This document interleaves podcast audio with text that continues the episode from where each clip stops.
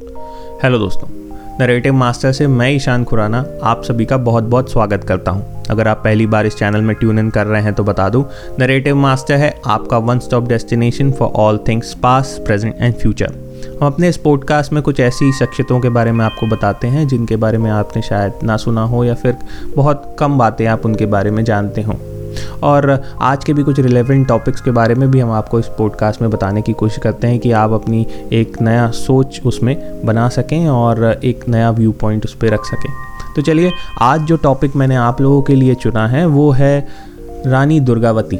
रानी दुर्गावती एक बहुत ही बड़ा फिगर है। अगर आपने कभी इनके बारे में सुना हो तो ये मध्य प्रदेश की एक जगह से हैं, जहाँ के बारे में अब मैं आपको बहुत सारी कुछ कुछ डिटेल्स इस पॉडकास्ट में बताऊँगा। तो चलिए, शुरू करते हैं। मध्य भारत में गोंडवाना की भूमि द्रविड़ भाषी जनजातियों द्वारा सोलहवीं शताब्दी में बसाई गई थी। जो अबू फजल बताते हैं, अबू फजल मुग़ल बादशाह अकबर के वज़ीर थे और लेखक थे अकबरनामा के, जो तीन खंडों में अकबर के शासनकाल का आधिकारिक हिस्ट्री बताते हैं। अबू फजल के अनुसार गौड़ ग्रामीण इलाकों में रहते थे और जहाँ वह खाने, पीने और मौज के साथ खुद को खुश रखते थे। वो आगे बताते हैं कि गौड़ एक आधार जनजाति है और बाकी प्रांतों के लोग उनसे काफ़ी घृणा करते हैं, लेकिन सच्चाई काफ़ी जटिल थी। हालाँकि ये एपिसोड गौड़ जनजातियों के बारे में नहीं है, रानी दुर्गावती के बारे में आपको बता रहे हैं। रानी दुर्गावती का जन्म 5 अक्टूबर 1524 में चंदेलों के प्रसिद्ध चंदेल सम्राट कीरत राय के परिवार में हुआ था। उनका जन्म कलंजर बांदा उत्तर प्रदेश के किले में हुआ चंदेल राजवंश भारतीय इतिहास में बहादुर राजा विद्याधर के लिए प्रसिद्ध हैं। उन्होंने मोहम्मद गजनवी के हमलों को टाला था। उनकी मूर्तियों के प्रति प्रेम को खजराव और कलंजर किले के प्रसिद्ध मंदिरों में देखा जा सकता है।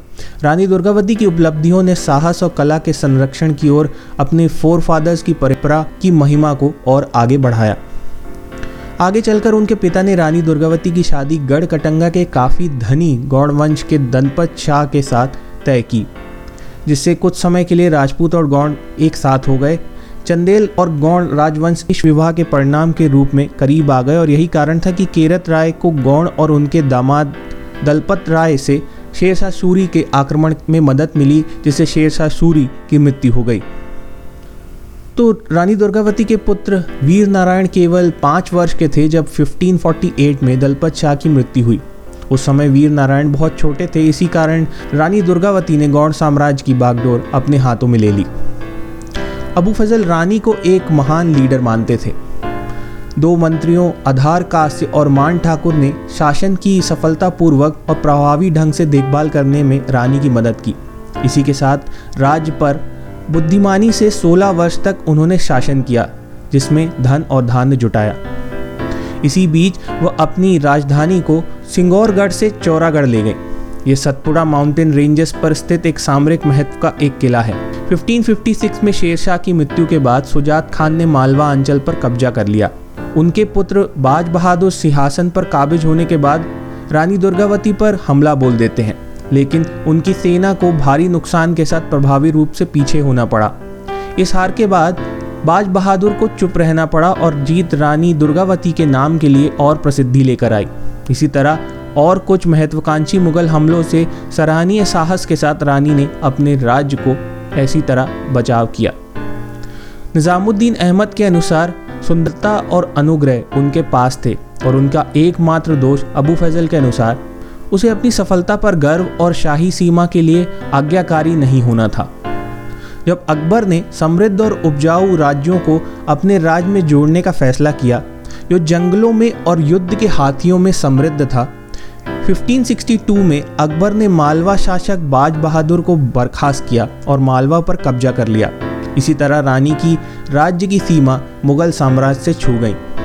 अकबर आगरा में बैठकर रानी दुर्गावती के पास प्रस्ताव भेजते हैं कि आप मुगल साम्राज्य का हिस्सा बन जाएँ और हमें आपस में जंग की कोई आवश्यकता नहीं है।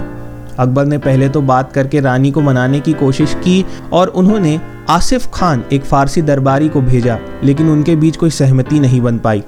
रानी के कंटेम्प्रेरी मुगल सूबेदार अब्दुल मजिद खान थे, जो एक एम्बिशियस व्यक्ति थे। उन्होंने रीवा के शासक रामचंद्र को मार दिया।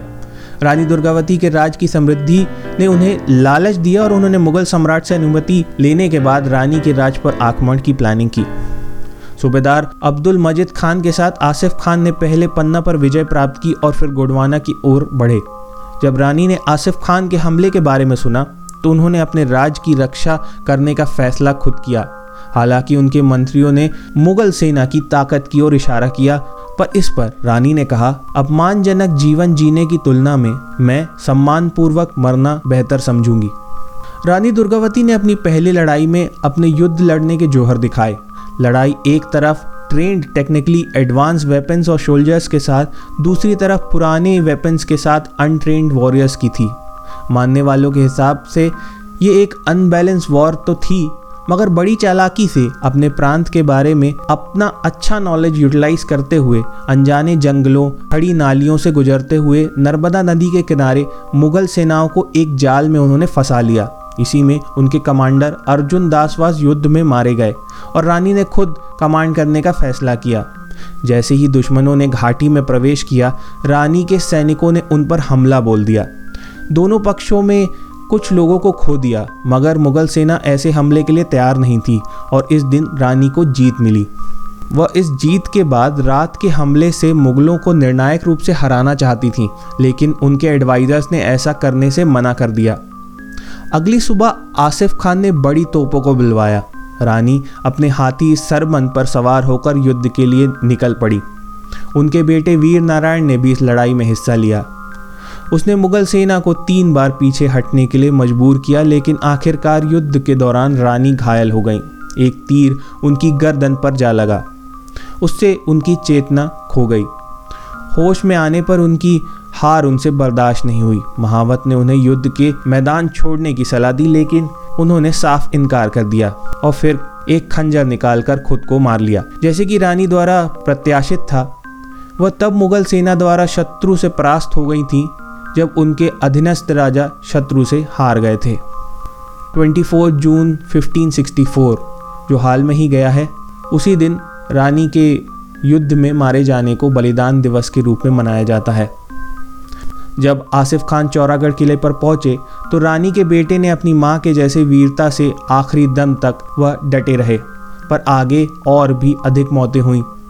हिंदुस्तान के राजपूतों के बीच एक प्रथा चलती है। अबू फैजल ने लिखा है, जौहर, जैसी स्थितियों में लकड़ी, कपास, तेल और इस तरह से बहुत सारी चीज़ों का ढेर लगाया जाता है और महिलाओं को स्वेच्छा से या फिर अनजाने में उसमें कूदना पड़ता है। चौरागढ़ किले में चार दिन तक आग लगी रही। चार दिनों के अंत में दो महिलाओं चमत्कारी रूप से जीवंत पाया गया। वह रानी दुर्गावती की बहन, कमलावती और पूरणगढ़ की राजकुमारी थी। दोनों महिलाओं को मुगल दरबार ले जाया गया। चौरागढ़ में आसिफ खान ने जो खजाना खोजा था, वो चौंका देने वाला था। उसमें चित्र, मूर्तियाँ, ज्वेलरी, सोने की मूर्तियाँ, सैकड़ों सोने के सिक्के, एक हज़ार हाथी शामिल थे। एक अफवाह तो ये भी बताती है कि आसिफ खान ने अपने लिए पूरा खजाना रख लिया और सिर्फ़ अकबर बादशाह के पास 200 हाथी भिजवाए। जब अकबर को इस बेईमानी का पता लगा तो अबू फजल ने हमें बताया कि उसने वस्तुओं की अवहेलना की और उसे विश्वासघात की अनदेखी भी की। मगर फिर कभी आसिफ खान को कोई और मिशन पर नहीं भेजा गया। रानी दुर्गावती का व्यक्तित्व विभिन्न पहलुओं के साथ था। वह बहादुर, सुंदर, प्रशासनिक कौशल के साथ एक महान लीडर थी। उनके आत्मसम्मान ने उन्हें अपने दुश्मन के सामने आत्मसमर्पण करने के बजाय मौत तक लड़ने का आत्मविश्वास दिया। अपने फोर फादर्स की तरह अपने राज्य में कई झीलों का निर्माण कराया और अपने लोगों के डेवलपमेंट के लिए बहुत कुछ किया। उसने विद्वानों का सम्मान किया और उन्हें संरक्षण भी दिया। वह धर्मनिरपेक्ष थी और महत्वपूर्ण पदों पर कई प्रतिष्ठित लोगों को बैठाया करती थी। तो आज का एपिसोड अब यहीं समाप्त करते हैं।